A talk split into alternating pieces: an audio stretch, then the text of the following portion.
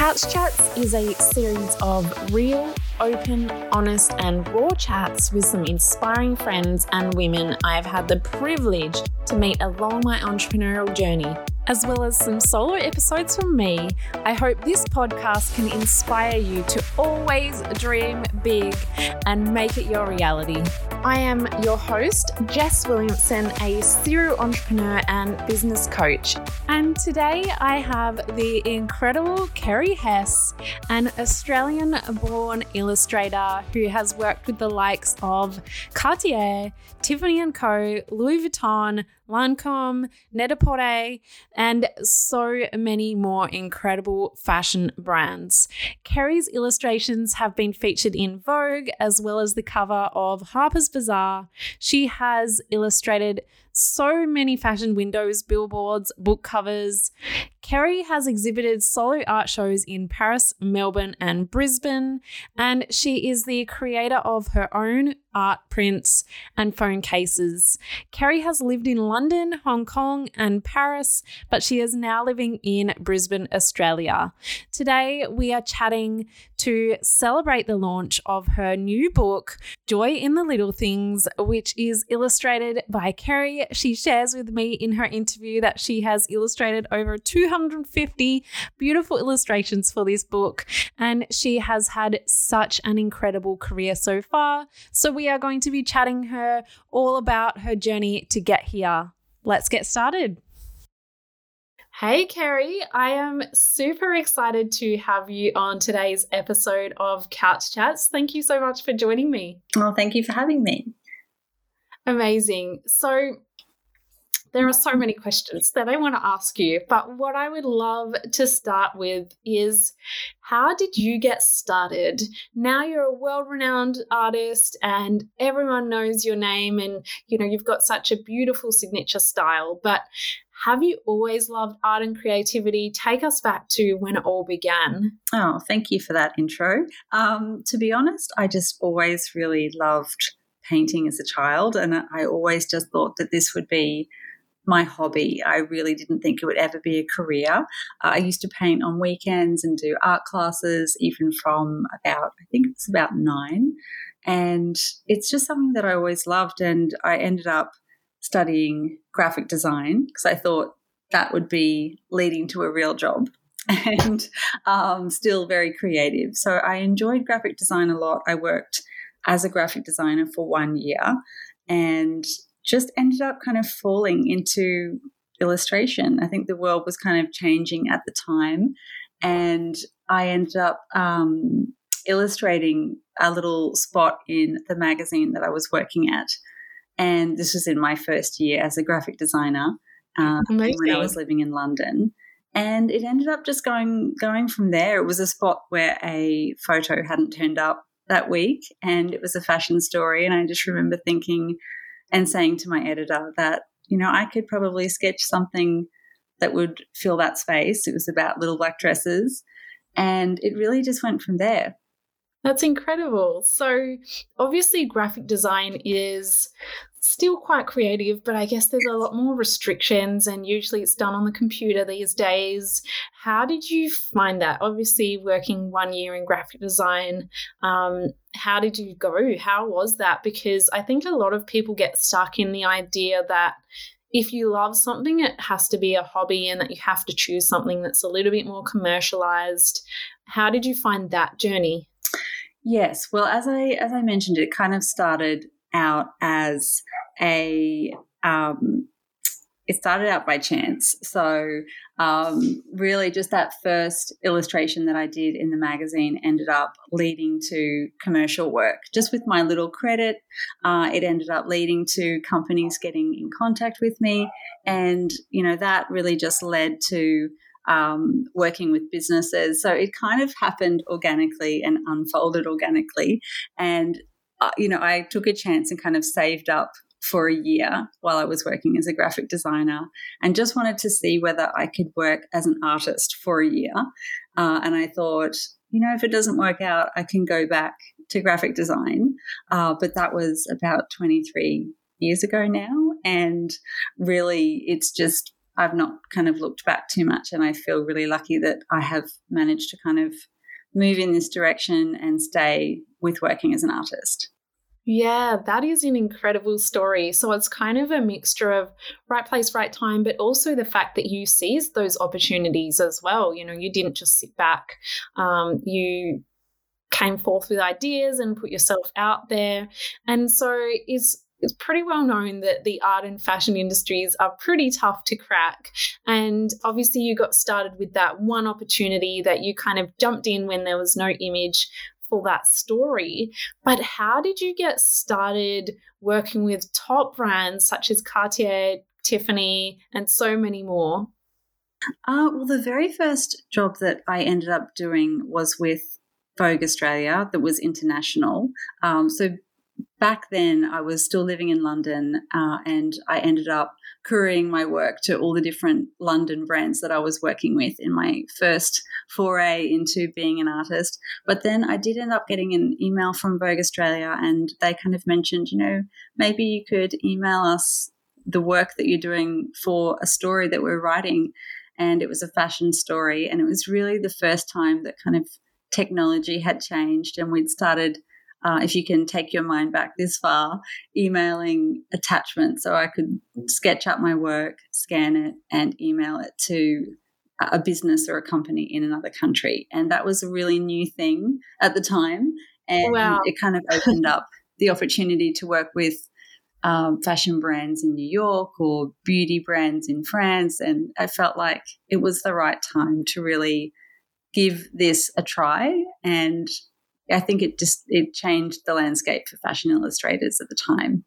Yeah, it opened up so much opportunity. So obviously there would be no social media at that time if yes, attachments no. were just a new invention. So how did you get seen? Was it just that you were credited and these brands and these editors were seeing your work in other publications? Yeah, I think back then it was really all about print media um, because we didn't have so much digital media that we that we do today. So it was really a case of if you did an illustration for Vogue and your credit was in there, that would end up leading to all these other jobs. Or if you did a job for a big fashion label and they gave you a credit, that would lead to all of these other jobs as well. And so, yeah, it was a really different landscape. Obviously, there are a lot more you know opportunities in publishing back then.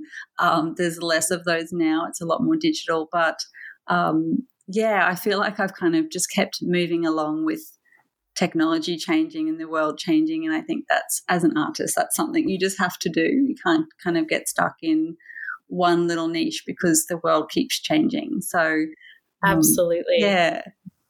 I think that's key with anything. If you sort of don't keep up or don't you aren't prepared to pivot, yes. then sometimes you get left behind. But what I really love about your art is that you still do it mostly by hand where a lot of you know artists or even graphic designers there's a lot of incredible art programs that you can use on the ipads and things that look like watercolors um, but there's such a magic about doing it by hand as well and you've been able to use technology to rather than couriering your artwork, get it out there. But you still seem to do most of it by hand. Is that right? Yes, I do. And to be totally honest, I think in the very beginning I used computers a lot more. And I just realized how much I didn't enjoy that. I didn't enjoy the process of it. And as you say, there can be beautiful work as an outcome that's done on the computer. And, you know, all art is art.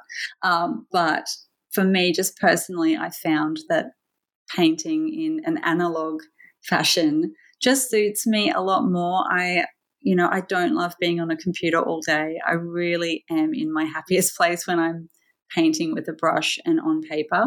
And I know that's kind of old fashioned and maybe, you know, a bit romantic these days, but for me, that's really where I get my most kind of happiness and enjoyment. Um, and I think someone too who enjoy uh, experiences a little bit of anxiety at time times, which is something that I feel sometimes. I, I definitely um, find that painting is a real creative therapy, and I just don't get that feeling from a computer.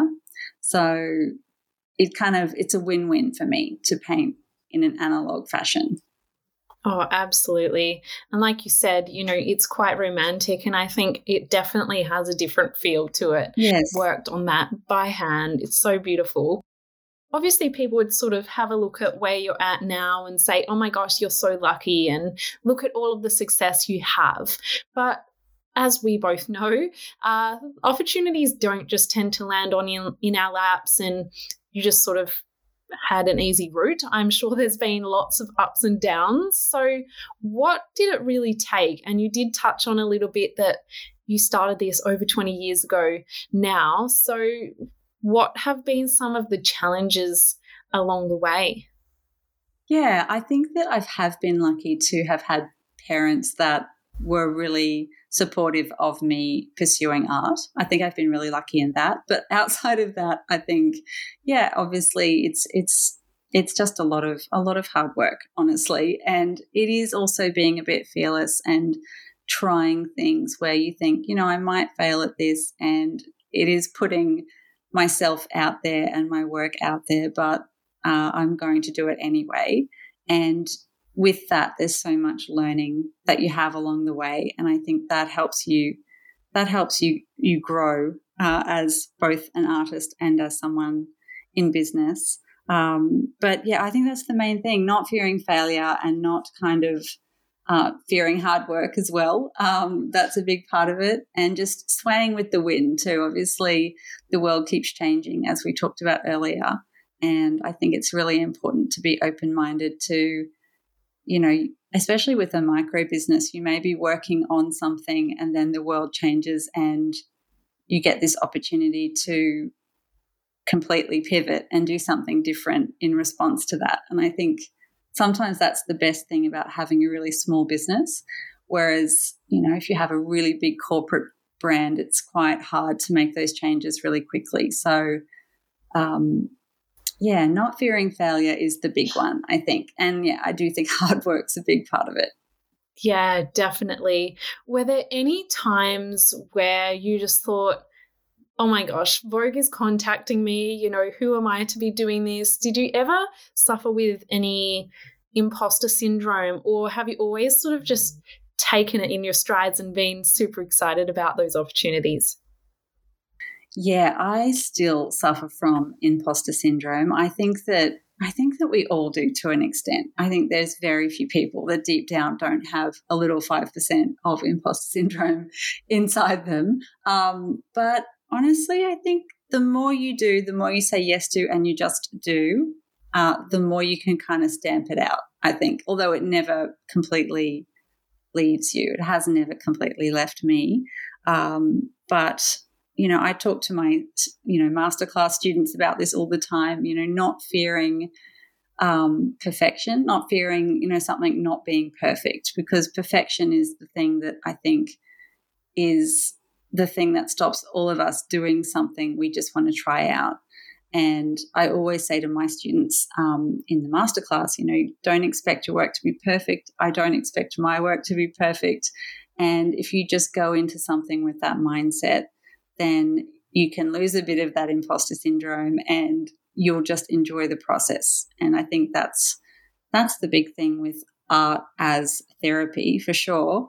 But I think it's also important for someone who's working in a commercial sense as an artist because you can get too in your head about it otherwise. You can be thinking, oh, you know, this is for Louis Vuitton. I, I'm so, you know, overwhelmed by making sure this is perfect. And if you're thinking that it definitely won't be. So it's better to just go in to every job with an open mind and just know you can redo it if you have to. There's no huge expectation. Just do the best job you can. And that's probably when you'll do your best work. Absolutely. I think you touched on a few really key points there. I am coming to you mid podcast episode to let you know that you can win your very own copy of Kerry's newest book, joy in the little things. And all you have to do is screenshot this episode, share it to your Instagram stories, and tag Kerry at Kerry Hess Illustration, tag myself at Jess.Williamson8, and also our podcast Instagram account at Couch Chats Podcast. Good luck, and we will be announcing the winner in two weeks from the date this goes live. So make sure you get sharing, and the more times you share, the more times you will be entered as well. Good luck, and let's get back to the episode. Do you find with being in more a creative space, I sort of dabble a little bit in creative, but I'm definitely more on the logical side of things. but I have worked with a lot of creatives, and my partner is actually um, a children's book illustrator as well. And I find that creatives sometimes have you know it's it's almost a piece of you every piece of art. And do you ever have a sense of when you put it out there you get worried about what people might think of it? Or do you just think i love this so i'm going to put it out there yeah i think i think you have to look at it in that latter version that you just mentioned. I think as an artist you have to just put things out there that that you love and that you're happy with and also sometimes document the things that aren't perfect. I mean, there's some some things that I've posted on Instagram that are not my favorite things, but I've posted them anyway, or I, I didn't think turned out how I really wanted them to turn out, and they've been the most engaging pieces of art that I've ever posted, and it's really interesting. Sometimes it's it's okay to just put out there what you really like and not necessarily think is perfect uh, because you never know. You might find that your audience really loves what you've done um, and may not respond as much to just the things you think are great. So, yeah, I try and keep that in mind. But I think once you create something and put it out there, it's going to have a life of its own. And some of these things are down to algorithms and not necessarily down to whether it's a really lovely piece of art or mm-hmm. whatever it is. So you've got to take the expectation out of it, I think, just for your own sanity as well. Oh, absolutely. So, so um, I think that's the same for every creative. You have to kind of just do the best work you can, keep showing up, um, and document what you're doing and show people your process and put it out there without expectation. And that's the best way uh, and just be pleasantly surprised if something if something really resonates. And if it doesn't that's okay too.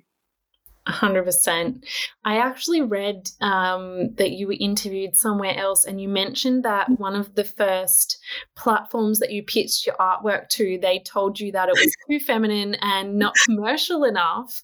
Did that's that right. sort of take you aback or were you just sort of like what are you talking about? I'm, I'm going to make this happen yeah, that was actually one of the best things things that's ever happened to me. If I'm totally honest, I yeah, I just come back from living in Paris, and I had thought, you know, I really want to create art prints, but I obviously will need a bigger, you know, company that already does art prints to do do them with me and to you know let me know that my work is good. Um, and i sent my work to a company that did this and kind of worked with artists on more of a royalty base. So they created the art print and sent them out uh, on behalf of the artist.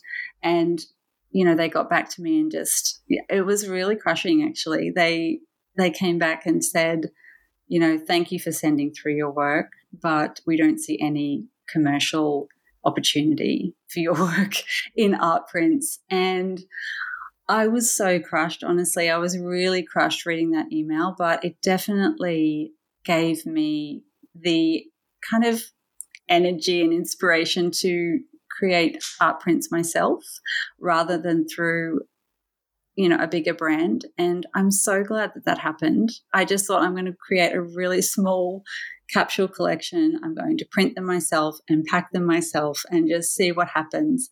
And I think back at the time I had, I don't even think I had an Instagram page yet because I had just come back from Paris and Instagram was a bit late to come to, to France, to be totally honest. Yeah. I kind of discovered Instagram when I came back to Australia.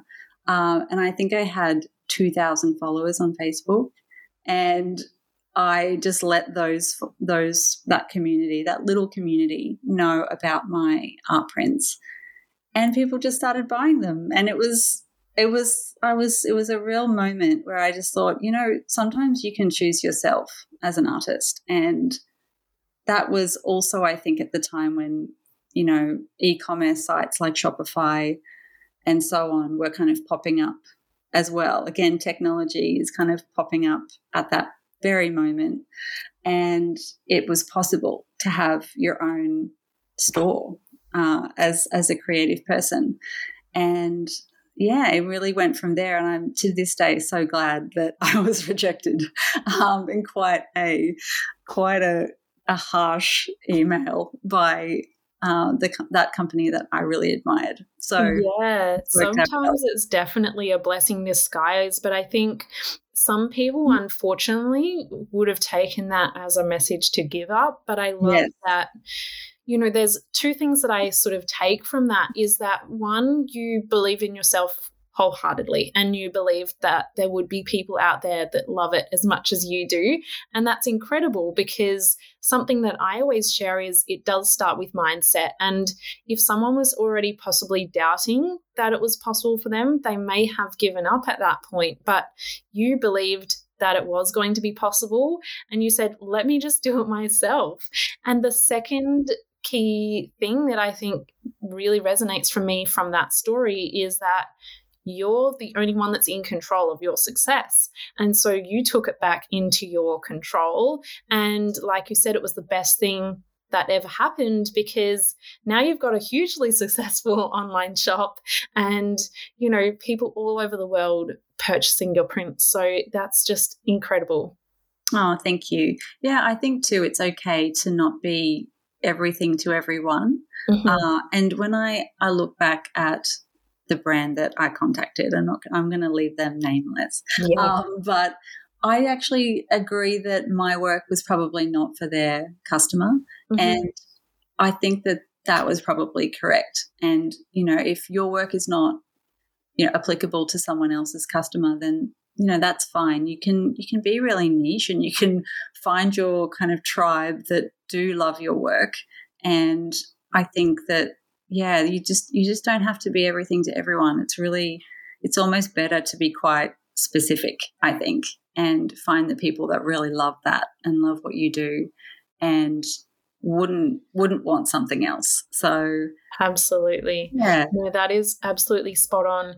Did you know that when you first started in terms of this is my niche, I'm going to stick to more fashion illustrations, or did it sort of just evolve that way?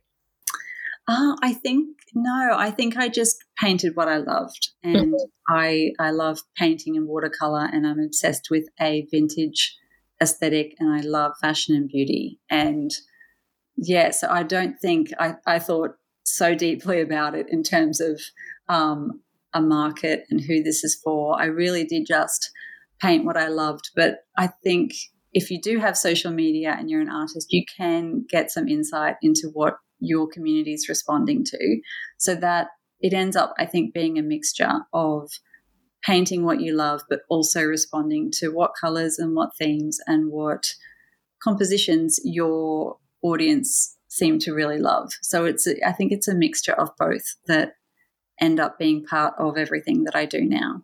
Yeah, that's amazing. I think I'm definitely in that niche because everyone always teases me about how much pink things I have.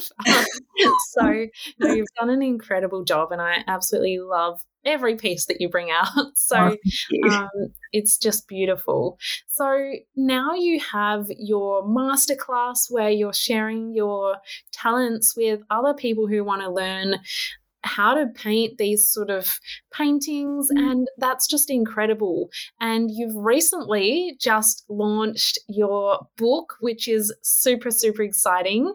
And of course, you're doing your paintings and you've got your clients, and there are so many things happening. So, with a rather busy schedule and all of the projects you're working on, what routines and rituals do you do regularly or when you need them to remain focused and not get overwhelmed. And I know you mentioned painting is your form of meditation, but are there any other key things that you know you have to do each day or each week to keep you on track?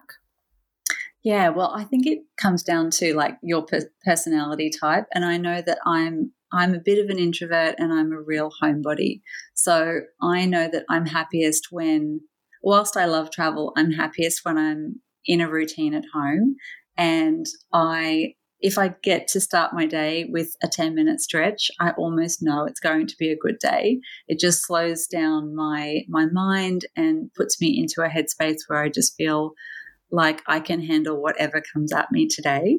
Um, so if I do that, I always feel great. And I tend to start my day with creative work when I'm feeling my freshest and happiest and most kind of switched on, and then leave administration and emails and, you know, all of that kind of back and forth uh, work for the afternoon when I'm a little bit less creative, a little little bit more tired from the whole day. And if I can finish my day with a little stroll, um, something outside, just some sort of movement or a yoga class, then um, that is also an ideal way.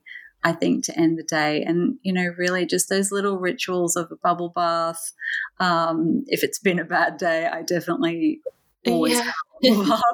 um, just because there's something about that. It just um, puts me in a really good headspace. And then a good book, just those things, cook something delicious, really simple things. And I guess that's that's really the basis of of what the book is about. I guess it's just really really simple things uh, that end up being the big things that make you feel happy. Yeah, no, that's that's amazing because as this day and age you know continues to go on and you did touch on you know you you have anxiety and these things are becoming yes. more and more prevalent um, the busier that we get and the more touch points that we have and all of these new platforms and everything in our day. Do you have any boundaries around that for yourself? Do you have a team or do you handle sort of everything I don't handle everything. Um, I have a really small business, but some really key people that work with me. Grace, who is sitting next to me, is uh, someone who I am so lucky to have, and she manages uh, everything to do with the online store and deliveries and all of those things, and gives me a chance to focus more on the creative side of the business. Uh, but in terms of boundaries, I find really little things like turning my phone off at 8 p.m. Uh, and just kind of knowing that you can't get back to absolutely everyone. I really would love to be able to get back to absolutely every DM and every single comment that ever comes out there on all the platforms. But sometimes you have to give yourself a break and realize that you can't you can't actually do everything.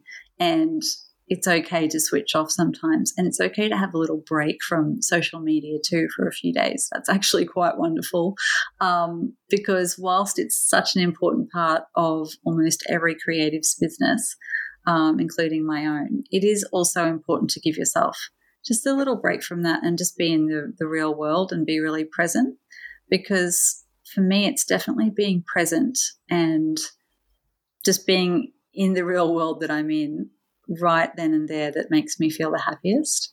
And I think if you spend too much time on social media, you're kind of in a state of the past or the future rather than right now. Yeah. And that can be when you're just not feeling your happiness, happiest. And I I try and not give too much of my time to my phone. And I think about it that way. If you know those times where you've just spent half an hour scrolling on your phone and you don't know even what you did you don't know where you went, but you know half an hour has passed. Yeah. And I just think I probably would have rather gone for a walk, had a bath, or cooked something than spent that time on my phone, if you like. Absolutely. Um, yeah, I also don't start my day looking at my phone either. I think that's really important. I try and think about, you know, things that I'm grateful for and things that I'm looking forward to today rather than looking at emails and looking at social media as the first thing I do. And that's really made a huge difference. I love that. So you wake up and you take control of your own day, you know, even with Yes. starting with your creativity rather than the admin and the emails, you're in control of all of that. Whereas if you start with your phone and mm-hmm. emails, you're really in response mode. And Yes. that's where I feel like, even just for myself, anxiety and things like that come in because you're no longer in control. Yes. And it starts to feel like your emails are your to do list rather than what you really need to do, which might be other things. So, yes, I think that's really important. Yeah, amazing. So many amazing tips and being so raw. Thank you so much. But I do want to chat about, which I am super excited about, your new book. Joy in the Little Things has just launched this month, and my copy is in the mail somewhere on its way. But tell us about the book. Where did the idea mm. come from? And tell us all about it without giving too many spoilers so that people can really enjoy it when they get their hands on their copies. Yes. Well, it really started out as a kind of fashion and beauty illustrated title. And as I was sketching and writing, I just realized it was it was moving away from that a little bit as I was going along. It was moving more to those little daily rituals of joy and those little routines and those small moments and I guess gratitude and mindfulness. And I just realized that those things were more important to me than fashion and beauty. Although I love fashion and beauty, you know, still there's still definitely elements of of those things in the book. Uh, but I just felt like I felt more about uh, that kind of intangible sense of joy rather than through actual things. So that is really what the book is about. And it started, I guess, with words, and then I would sketch out the things that I was writing about. And I ended up finding that going into kind of blocks of whole days of writing and then whole days of sketching, maybe three or four days of just painting. Wow. Um, there's so many there's going to be so many illustrations in this book, around 250. So it's definitely the highest number of illustrations I've ever done for anything. And I just thought the best way for me to do this is to go into a deep creative zone and set everything up and not pack up for a few days and just go into it. Because I always find getting started on something is the hardest. Mm-hmm. Uh, and then once I'm into it, whether that's writing or painting, I, I can do it. I can really be in the zone and stay in the zone. So that was kind of how it worked. And it started quite a while ago in February 2019. So it's been a two year two year process. This book, and um, we were just kind of wrapping everything up during the pandemic, um, and it still the book still felt really relevant. In fact, it probably felt even more relevant because we were literally having to find, all of us having to find joy in the little things at home and all those big, glittering, shiny moments of overseas travel and big events. Obviously, they just weren't happening. So the, the book, and still, still today, the book feels like it's really, it's really relevant at the moment because of how we're kind of having to adjust our expectations and what we think of as being really joyful and exciting. I think we've had to kind of change our expectations a little bit. So I think that's kind of come through well in the book and and feels really relevant. Oh, that sounds absolutely incredible. And it is more important than ever. But I think it's just a nice reminder. I mean, it's always been important to find joy in the little things. But I think the last year or so has definitely taught us a few lessons around that. So I think the timing is absolutely perfect. And I cannot wait to read my copy. And I'm sure I'm going to want to put the book all over my walls everywhere. if it's anything like all of your other pieces of art. Um, but congratulations. It's super exciting. Thank you. And we will be giving one copy away to one of the listeners of this podcast. If you guys can screenshot this episode, share it to your social media, and tag myself and Kerry, and you'll go into the running to win the book, which is super exciting. Lovely. Amazing. Well, thank you so much, Kerry, for sharing all of your incredible stories, your journey, and so much valuable tips along the way. It's been an absolute honor to chat to you. Oh, thank you for having me. I really appreciate it.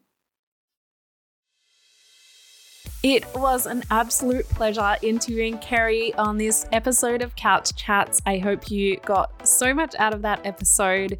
If you did enjoy the episode, don't forget to screenshot and share it to your Instagram stories. Tag myself, Kerry, and Couch Chats. The info will be in the show notes so that you won't miss a beat.